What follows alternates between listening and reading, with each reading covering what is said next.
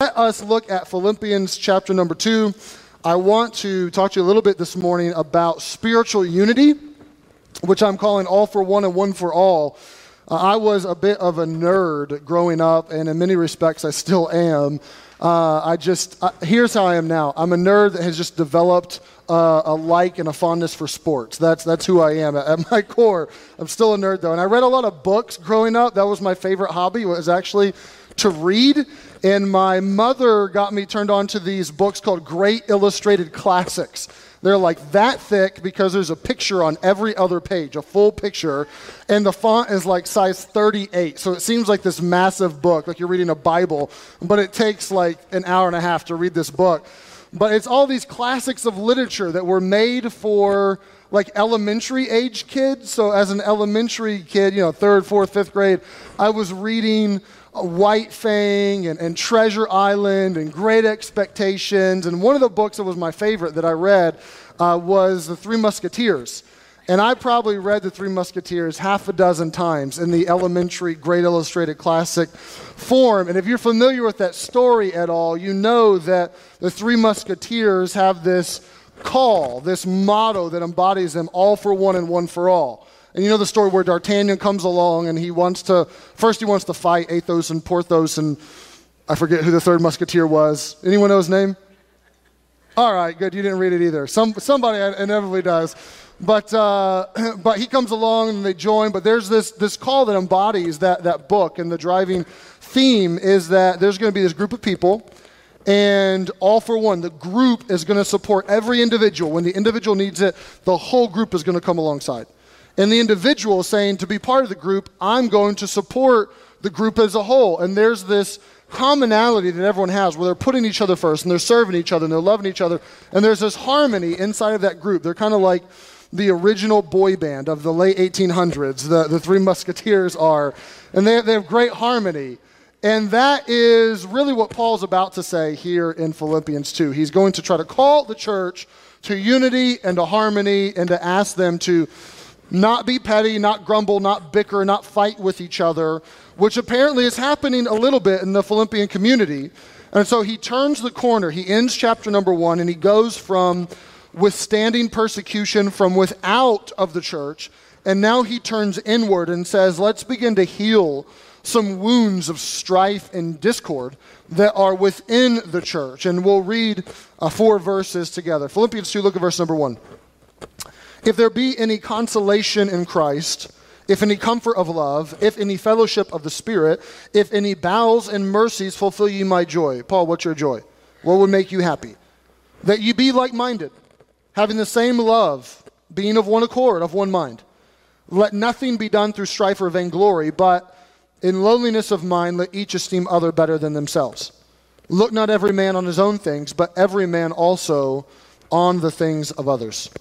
Let me pray and we'll tackle this text together next week. Before we tackle this text, I do just want to remind you that the congregation at Philippi that Paul is writing to is a quality church. And really, I feel much like our own church. Paul thought about this church often, and as he wrote to them, his thoughts were extremely positive. It's tough to find ways of correction here in this letter to the Philippians. There was a genuine love bond between Paul and the church at Philippi. Uh, these people were generous people. These people had, had quality leaders that led them. There was a pattern of obedience that they had worked out in their lives. Paul had joyous memories of them. He was thankful for them. He speaks of their courage. He speaks of their, lo- of their love extremely fondly. And there's an obvious lack of doctrinal exhortation in this letter it's very apparent that this church had their doctrine straight and that there wasn't a deviation from doctrine that really needed to be corrected. So, generally, this is a really quality group of people that Paul writes to. They're, they're devoted, they're consistent, they're doctrinally sound. Yet, despite all of that, there seems to be this snake lurking in their midst with some extreme danger. And there's danger that this church would begin to exhibit discord and disunity and conflict and division. And Paul is trying to help them. And it at least helps me to step back and think, how could that be? How could this church be so money? I mean, they're on the ball, they, they have it right, they, they're focused, They're, they're striving together for the faith of the gospel. This church is on the ball. How is it that there's such a danger of unity that he seems to want to kind of constantly prod through this letter, and especially in chapter number two? And I think that perhaps this is the danger of every healthy church. Certainly can be the danger of an unhealthy church where people are acting in a carnal way, but even in a church where people are spiritually minded, it is when people are in earnest, it is when people take their faith seriously and they're eager to carry out their ministry for Jesus and they're eager to, uh, to push forward with enthusiasm. It's perhaps in those moments that people are most apt to kind of clash up against each other that the more zeal that there is for the things of the Lord, there is this equally potent danger that people will collide with each other.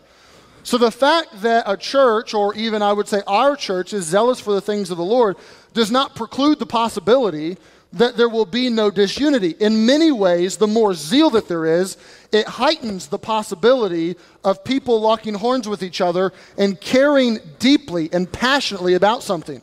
So you I, you, the Lord wants spiritual zeal. Uh, I hate spiritual apathy, and I believe the Lord does as well. You, you don't want spiritual apathy, but if there is this zealousness, just understand you may stand a greater risk of being divisive. And I think Paul knows this. So he writes to this church and tells them look, I want you to be unified, but it is this text is so much deeper than just a list of things to do and just don't be divisive and get along. It is so much deeper than that. And you have to understand Paul's logic on this. I've preached from this text a number of occasions uh, in previous years. I don't think ever at our church, but in different settings. And I never quite understood the true logic and the true motives behind this until studying this over the past couple weeks. And it is beautiful, it's flawless. His logic is flat out awesome. And I want you to see that. I'm going to start with that. Just the motives that undergird spiritual unity. Why should we be spiritually unified? That's a fair question. If Paul is going to tell people to be unified, be one for all, all for one.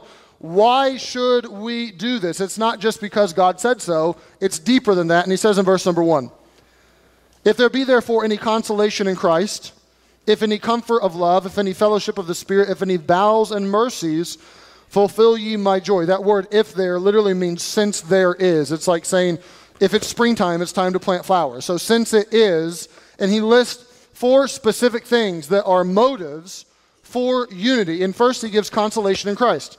If there be therefore any consolation in Christ. Consolation literally means encouragement. It's a word paraklesis. It means to come alongside someone and to help them. The Holy Spirit is called the paraclete, the one who comes alongside and helps us. And Paul is saying, if you are in Christ, have you not experienced his consolation and comfort? If you're in Christ, have you not experienced that he comes alongside you when you need him? That He is a wonderful counselor, that you can cast all your care upon Him because He cares for you, that you can look at Jesus, who is in, in all points tempted as we are, and because of that temptation, He can now succor us or comfort us. That now in Christ, you should know if there is, and Paul's saying, we know that there is. I, I felt this. Church, I know that you felt this, that there actually is comfort and consolation in Christ. You've received help from Christ. I know you have. That's what he's saying. He moves on to the second one and says, comfort of love.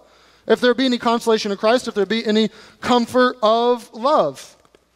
He's saying, you've, see, you've received consolation from Christ. You've received the comfort from the love of God. Have you not? Is it, is it not helpful to think about the unconditional, unfailing, unwavering love of God? To read Romans 8 and to understand that we're persuaded that neither death, nor life, nor angels, nor principalities, nor powers, nor things present, nor things to come, height, depth, nor any other creature is able to separate us from the love of God, which is in Christ Jesus our Lord. That should be comforting. Like that should be helpful. That should do something for your heart. He says, if you've received any fellowship of the Spirit, communion of the Spirit is what he says. He moves from the, the consolation in Jesus, the love that's in the Father, now the fellowship that's in the Spirit. And he says, look, if you've experienced the Lord, then you know what it's like to have fellowship in the Spirit. We're all baptized with one Spirit into one body. If you're a Christian, you're a temple of the Holy Ghost. We're all Spirit carriers, as it were. The Spirit desires unity. Elsewhere, the, the unity in the church is actually called the unity in the Spirit. And Paul's saying, Look, have you experienced this? And it's a rhetorical question. He knows they have. Have you experienced comfort from Jesus? Have you experienced help from the love of God? Have you experienced the fellowship of the Spirit? Can, this, can you identify with this? There's a very Trinitarian structure here. This is extremely similar to how Paul ends actually his letter to the Corinthians, his second letter to them, when he says, The grace of our Lord Jesus Christ and the love of God and the communion of the Holy Ghost be with you all. And what Paul is doing here is he's setting the stage for his talk on unity, and he's talking not about an outward unity that is contrived of man's ideas, but he's talking about an inward unity and he's drawing on that. He's not saying this is something that's externally controlled. This is something that should be internally compelling. And there's a difference there. You could, I could this morning, I probably should have brought one with me. I could have a bag of marbles. And if I had a bag of marbles, a plastic bag of them, in many respects, those would be unified inside of that bag. They would be together. There would be a, a, sort of cohesion that's there that they would be rubbing up against each other. But if I cut the outside of the bag, the marbles spill out, they all go their own separate ways, and they're left to their own devices. There's nothing internally compelling in those marbles that bonds them together. But if I was to take a magnet and roll it around in some metal shavings, there would be something that's internally compelling there that those pieces of metal would bond to that magnet because there's something intrinsically valuable there that pulls them together. And Paul is saying, as a church, Philippi, I would say to us as a church, Harvest, we are not to be bonded together in unity by an external bag. It's more than just everyone signing the same doctrinal confession. It's more than just, well, let's have the same cause and rally around it. Paul is drawing on an internal compulsion that should be inside of us, that should bond us together, and is the foundation for unity. It's if you have experienced comfort from Jesus, and you've experienced comfort from Jesus, and you've experienced comfort from Jesus, and you know the love of the Father, and you know the love of the Father, and you know the fellowship of the Spirit, and you know the fellowship of the Spirit, if we all have that common denominator, that should bind us from the inside out. So this is this is vastly important to get Paul's logic on this.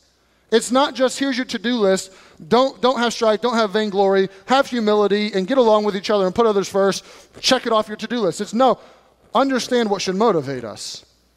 There should be something inside of us that's pulling us to this unity. Eh, but he doesn't even stop there with the, the Father, Son, and the Spirit. He actually makes it a bit personal. And he ends verse number one and says, If there's any bowels and mercies, fulfill ye my joy.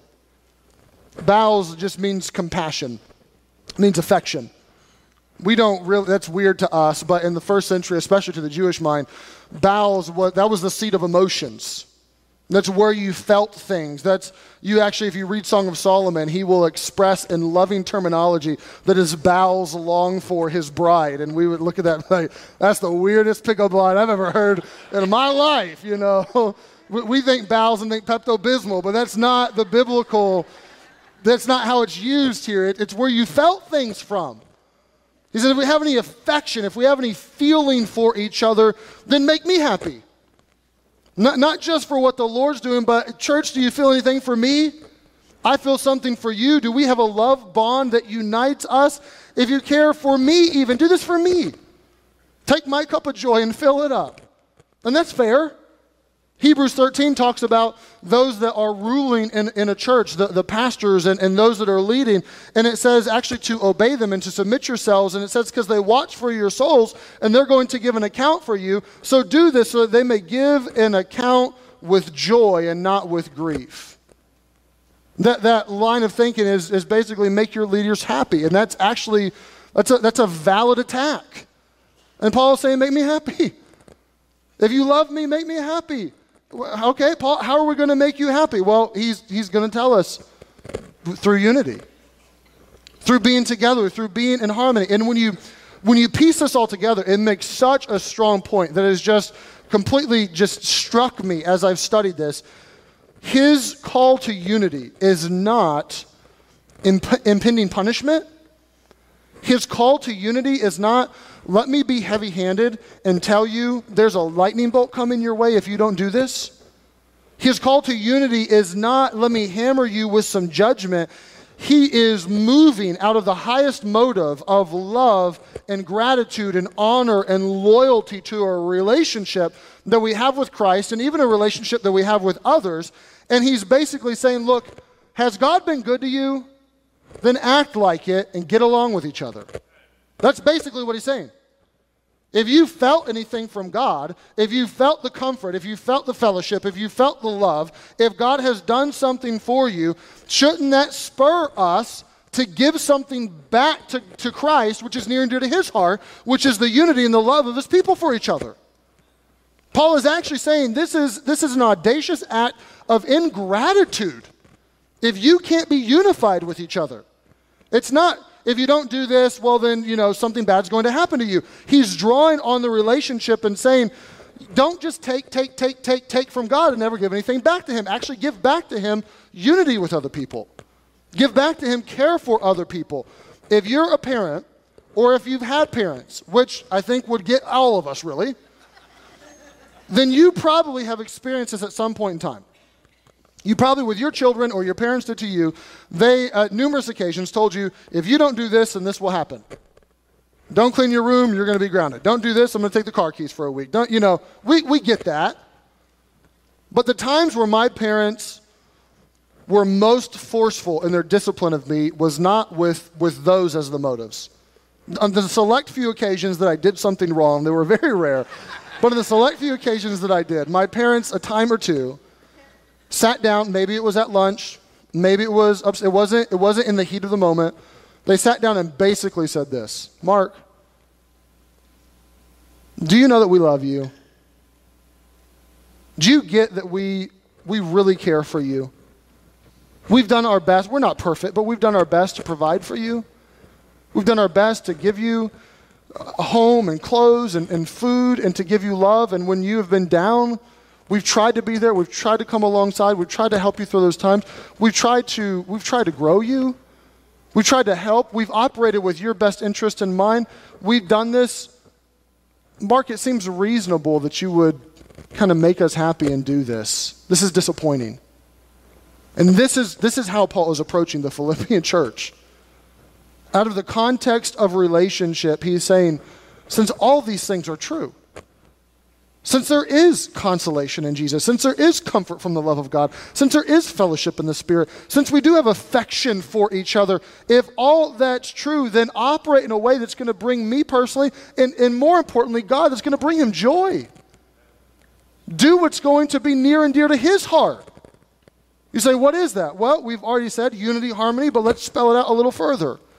Here are, here are the marks that he gives to them of their spiritual unity. What would this look like? Verse number two, Paul just he piles up modifiers and he says the same thing really, four different ways.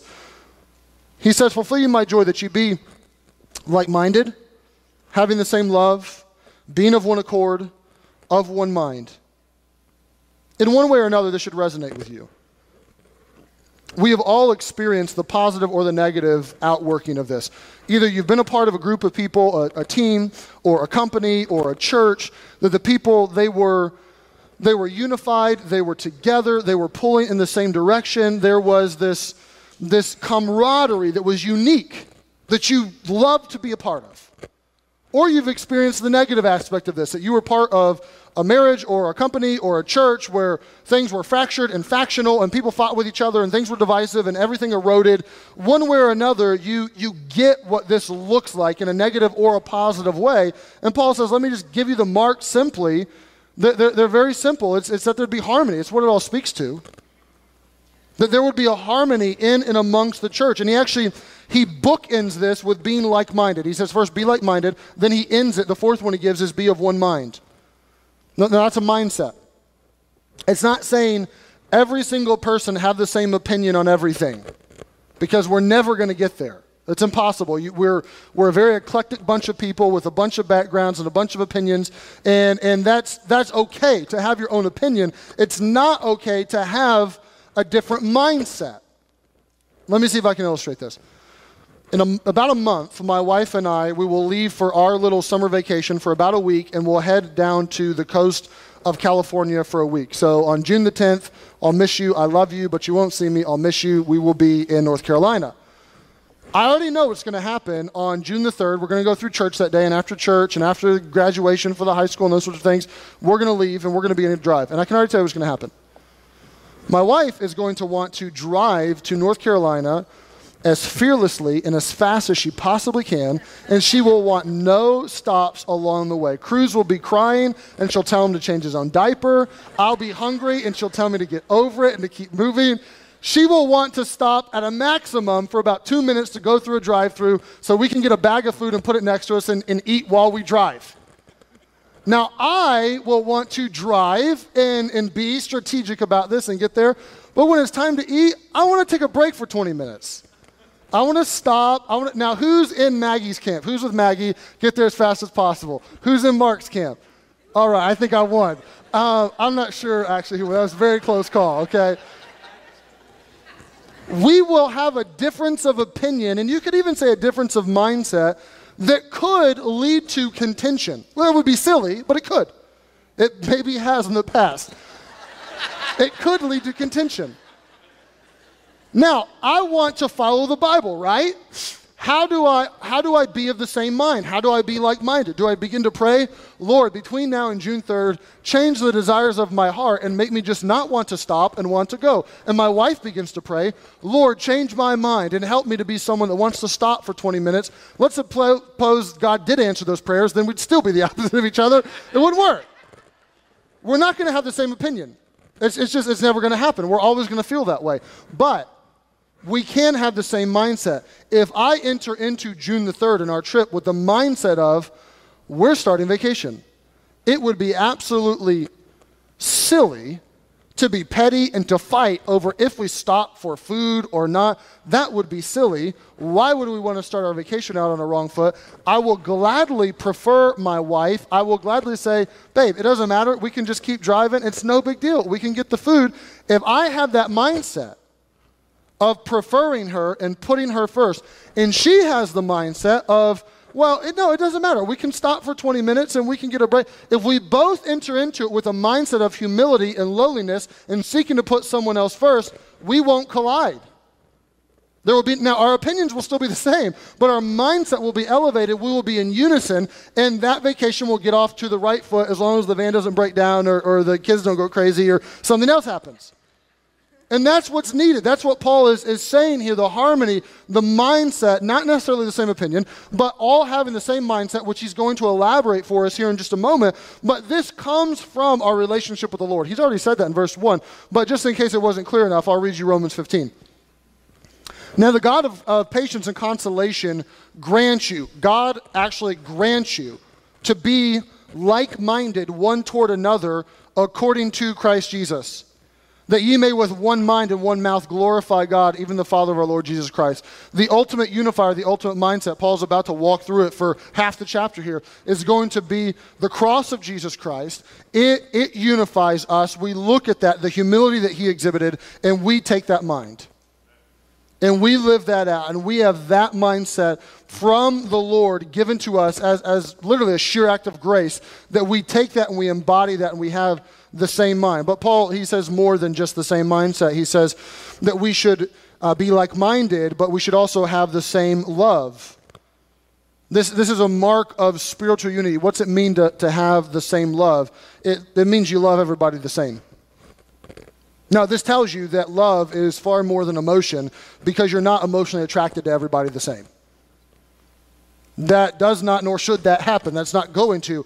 But if there is mutual sacrificial service, which really is the best definition of love you could get. I put someone else first and I sacrifice for them. God so loved that he gave. If that is, is the love that you're exhibiting, then you can have it the same for everybody. Then you can love everyone the same and want to selflessly sacrifice on their behalf. He also says being of one accord. This is an interesting word. The actual Greek word here, it's the only time it's used in the New Testament. And if you study other Greek literature, we have yet to find this word used in even other Greek literature before this moment. Many scholars believe Paul just invented a word. And, and the, the best rendering that you could probably give would be to be one souled.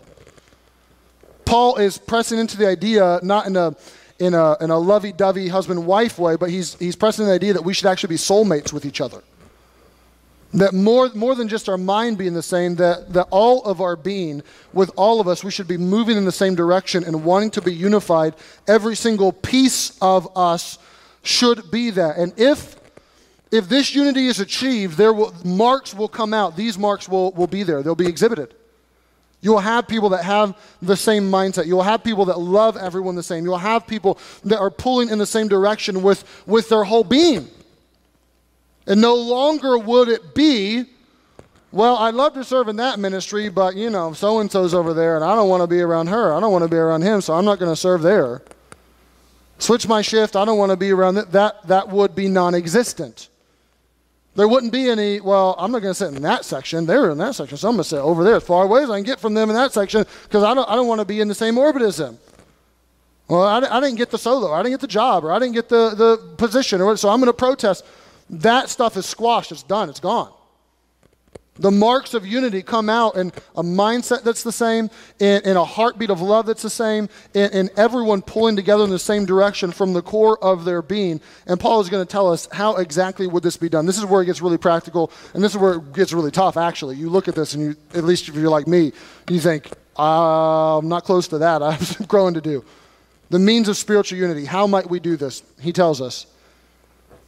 Let nothing be done through strife or vainglory but in lowliness of mind, let each esteem other better than themselves. Look not every man on his own things, but every man also on the things of others. Paul gives four things here. He says, Let there be no strife. He said, there, if, if true unity is exhibited, there, will be no strife, no, no factions, no rivalry, no quarreling, no hassling, no haggling, no fighting, no arguing, no bickering, no contention. Strife is gone, which is listed in Galatians 5 as a work of the flesh. It's not a work of the Spirit. It, it should show us, if there is this locking horns with other people, that there's, there's something happening there that is not spiritual in nature. And this, honestly, this is one of the most difficult jobs of, of being on the pastoral team at the, at the church here. And, and I think all the pastors would agree with this that you have a lot of people that feel passionately about their causes or their ministries, which is awesome.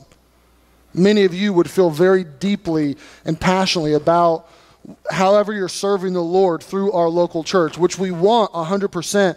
But sometimes people can get so passionate and so focused and locked and loaded on their own ministry or their own project, but, but they begin to be so concerned with their own agenda that they begin to lock horns with other people and to think that well, everything should revolve around me.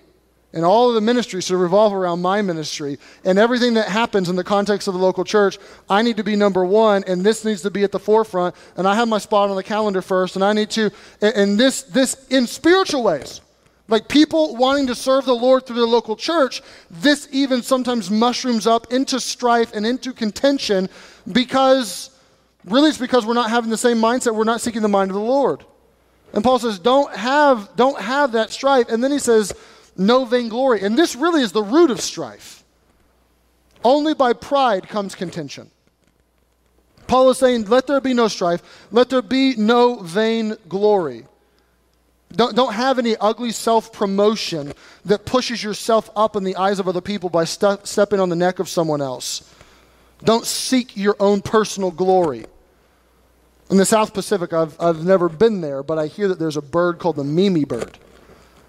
And the Mimi bird is called the Mimi bird because it, it only has one song that it can sing, and it goes like this Mimi, Mimi. That, that's its call, Mimi. And I've never seen one of those with feathers, but I've talked to quite a few of them over the years in the church world. There's a lot of little Mimi birds flying around wanting it to all be about me and all about vainglory. And this is this is tough for all of us if we're halfway honest. The truth is we have a cruel despot that wants to rule and reign in our hearts. And he's dangerous, and if you want to know more about him or her, you just need to look in the mirror. King Self loves to reign your heart, and he has done that for a long time. You were born naturally with King Self on your heart, where you cried and you complained or you whined and everything was about you, just as a little infant, the way it went. And as you became four and five, and then adolescents, and then teen years, a lot of people, through a lot of strategy, tried to root that out of you and tried to push that out of you and tried to tell you to not be so self concerned and not so self enamored and not so self aggrandizing. But if we're honest, that root is still there, and it's very difficult to get self off the throne of our heart. And self will even make Christ prime minister as long as he can still be king. And a lot of Christians live there where I will, yeah, I'll, I'll have I'll, Jesus. He'll be up there. He'll be he'll be pretty high, and I'll I'll live for others some. But if you're honest, I am still on the throne of my own heart, and it's it's nasty. It's problematic because the glory belongs to God. And the chief end of man is to glorify Him. And when we begin to live out of our own vain glory, we're glory thieves. We're stealing that which belongs to God instead of deflecting. Now we're absorbing the praise and the glory. And many, this is especially tough for our culture. Many Christians are, are not just self centered, many Christians are proud of being self centered. That they somehow find some sort of satisfaction out of living for themselves. And we tell ourselves these sorts of things that are rooted in vainglory all the time. We tell ourselves that we owe it to ourselves to get this or buy that or have that vacation that's as good as them. We deserve a break. We should have it our way. I sold a lot of hamburgers over the years. Have it your way. You just need to be the best you that you can be. A woman's right to choose. That's rooted, that's rooted in vainglory. That's rooted in self. Of course, we never finish the sentence. A woman's right to choose life or death is how it should finish. I owe it to myself to be happy in my marriage. I'm, I'm not trying to be mean, but you owe it to yourself to keep your vows before God, not to be happy in your marriage. That's, that's vainglory working itself out and us telling ourselves things that are not true. Trouble comes our way. Why me? Why not you? Why not me? Like, what makes me or you so special that nothing bad should ever befall us? All of, all of that is self promotion and self centeredness that is coming out of our lives. And the truth is, if Christ is on the throne, self is on the cross. And we don't want to get on the cross. We will fight ourselves tooth and nail to keep self off of that cross. But when you get to a point where you say, Christ rules and reigns on my throne, you don't get to be number two. You don't get to be some sort of, some sort of administrator in your own life. You get on the cross. This is exactly what Galatians 5 says. They that are Christ have crucified the flesh with the affections and lusts. If we live in the Spirit, let us walk in the Spirit, and let us not be desirous of vainglory. And the truth is, you're never going to crucify yourself. Self needs to be on the cross, but you may get one nail in your feet and one nail in your hand, but there's going to be another hand dangling that you're not going to figure out. This is why the motives of this are so important. That you have to look at what God has done in your life and ask Him to continue to work in your life. This is why Paul's going to move into the mind of Christ and he's going to walk through the, the humbling of Jesus and the crucifixion of Jesus and all of that for us living selflessly in an effort to get us to realize who we are and who God is and that self promotion and vainglory should be done away with. And Paul says, no strife, no vainglory. He also says that there should be lowliness of mind. You could call this humility, and unity is born out of humility.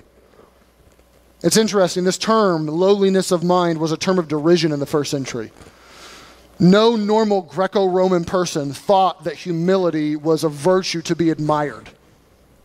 Jesus is revolutionary in this when he steps on the, teen, um, on the scene and teaches his disciples to serve each other and to take up a towel and to, and to minister to each other and wash each other's feet and to take a position of humility and, and the last shall be first and the first shall be last. That was revolutionary. No one naturally in the culture would have said lowliness of mind, let's pursue this, let's go after this, we love this. No one would have thought that. But Paul says, as a Christian, we should stand in utter contradiction to the world and not vainglory, not self promotion but lowliness of mind, understanding who we are, who God is, who others are, and to serve them and to think of ourselves very, very little.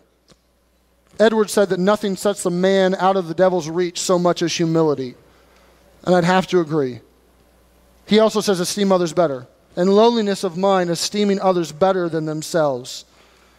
Now, this is, this is not a false modesty, so don't take this too far. Lowliness of mind and esteeming others better than yourself does not mean that you lie to yourself about yourself. All right, so let's suppose that I could sing decently. I really probably can't, but I'm going to give myself, just for sake of the illustration, a B plus. All right, I'm a B plus. We'll give, I'll pick on Kathy because Kathy can sing well. She's very musically inclined. Let's say that Kathy was tone deaf and she could not sing at all. Lowliness of mind, esteem others better than themselves. So this means that I tell myself, Marc, you're not a B plus. You're an F. You're the worst singer there ever was. And I esteem others better than myself. Kathy, you're tone deaf, but you, you are great. You're the greatest singer in the history of the world. I love your singing so much. Now, that's false modesty. That's, that's not accurate. Now you're lying to yourself. So this lowliness of mind and esteeming others better does not mean that you cease to recognize the gifts and the abilities and the talents or the money or whatever God has given to you. You don't cease to recognize that and act like it doesn't exist. You actually live out of that and you use those as tools for the Lord, but all the while you do it not for your own self, but for other people, putting the Lord first, putting others first, and trying to seek their good.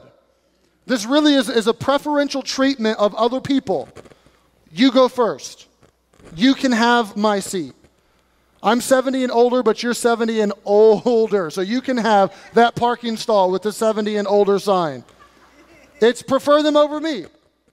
I didn't get the lead role, I didn't get the solo, but I'm glad that they did. I, this didn't happen to me, but you know what? It happened to somebody else. I'm glad that they got a promotion. I'm glad that they got a new car. I'm glad that they got to do that. I'm not jealous. I'm not envious. I actually am esteeming others better. I'm glad that they did.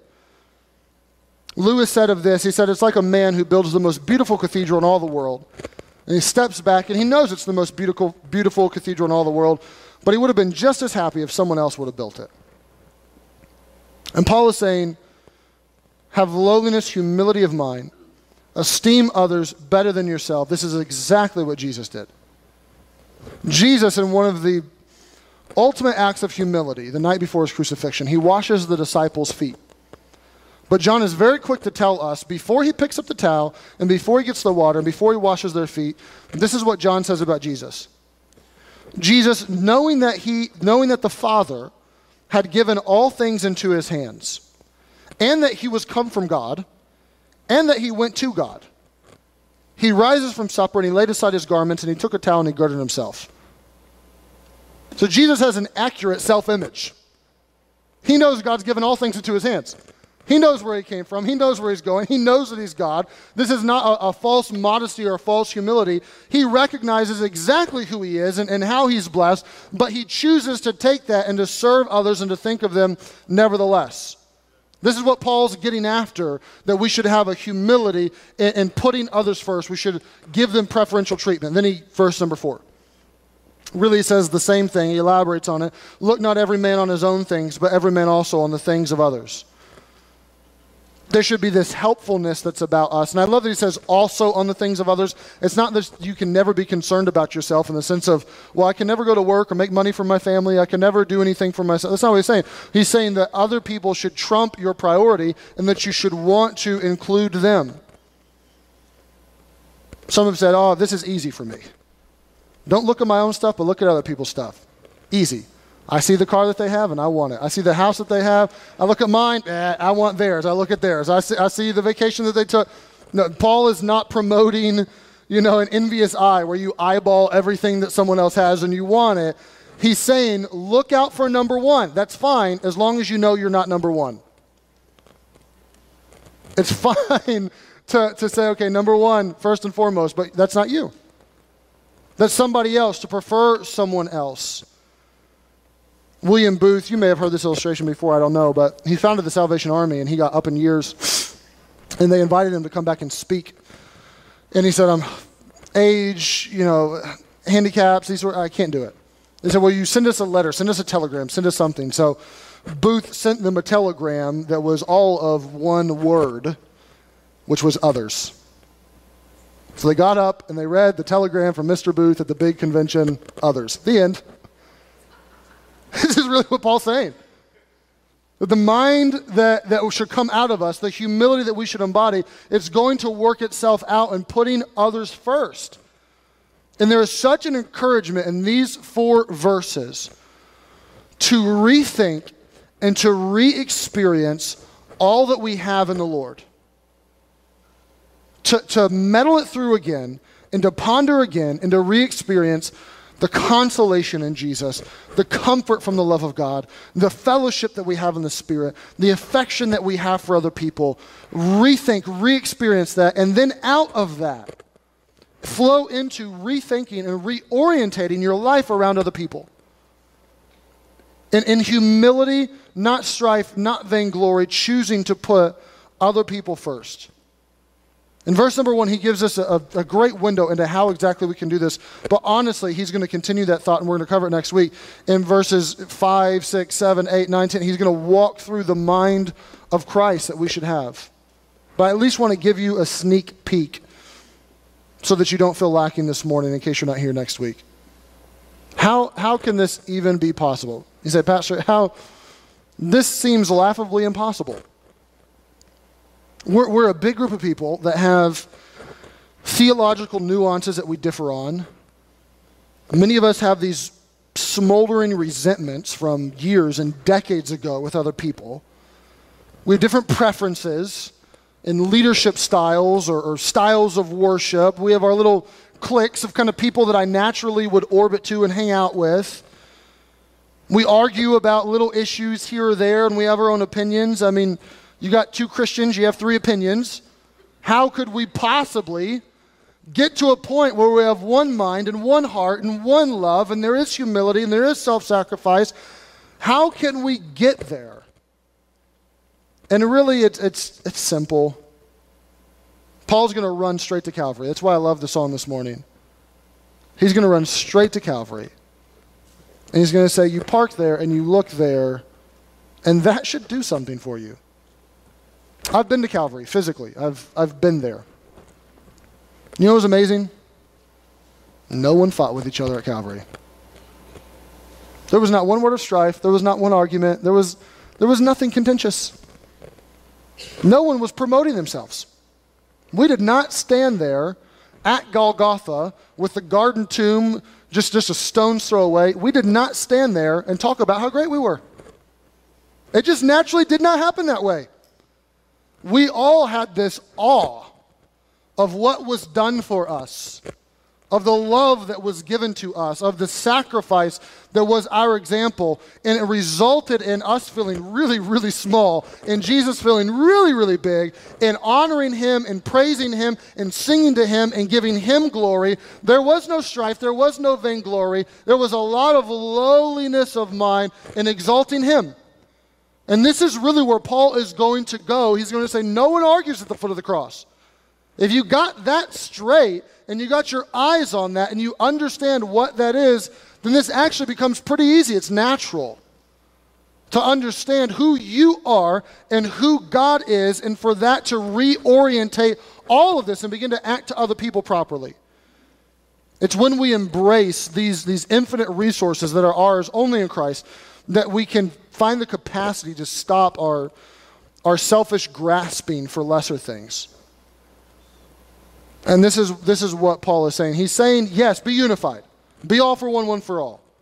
No strife, no vainglory, lowliness of mind, esteem others, put others first. He's saying that, but there's a motive and an underpinning that you have to get right. If it's just, well, I'll do it out of duty, aye, aye, Captain, you'll never get there. You have to understand has God been good? Let me ask you, has God been good? It was a trick question because it means that you have to act like a Christian. That's what he's saying. You felt the consolation, you felt the love, you felt the fellowship. God been good to you. Look at the cross. That awesome. Yeah? Okay, well, you have to do something with that. You have to start to treat other people differently. You have to start to take your unity and promote that and take your differences and downplay them and begin to try to strive together with people.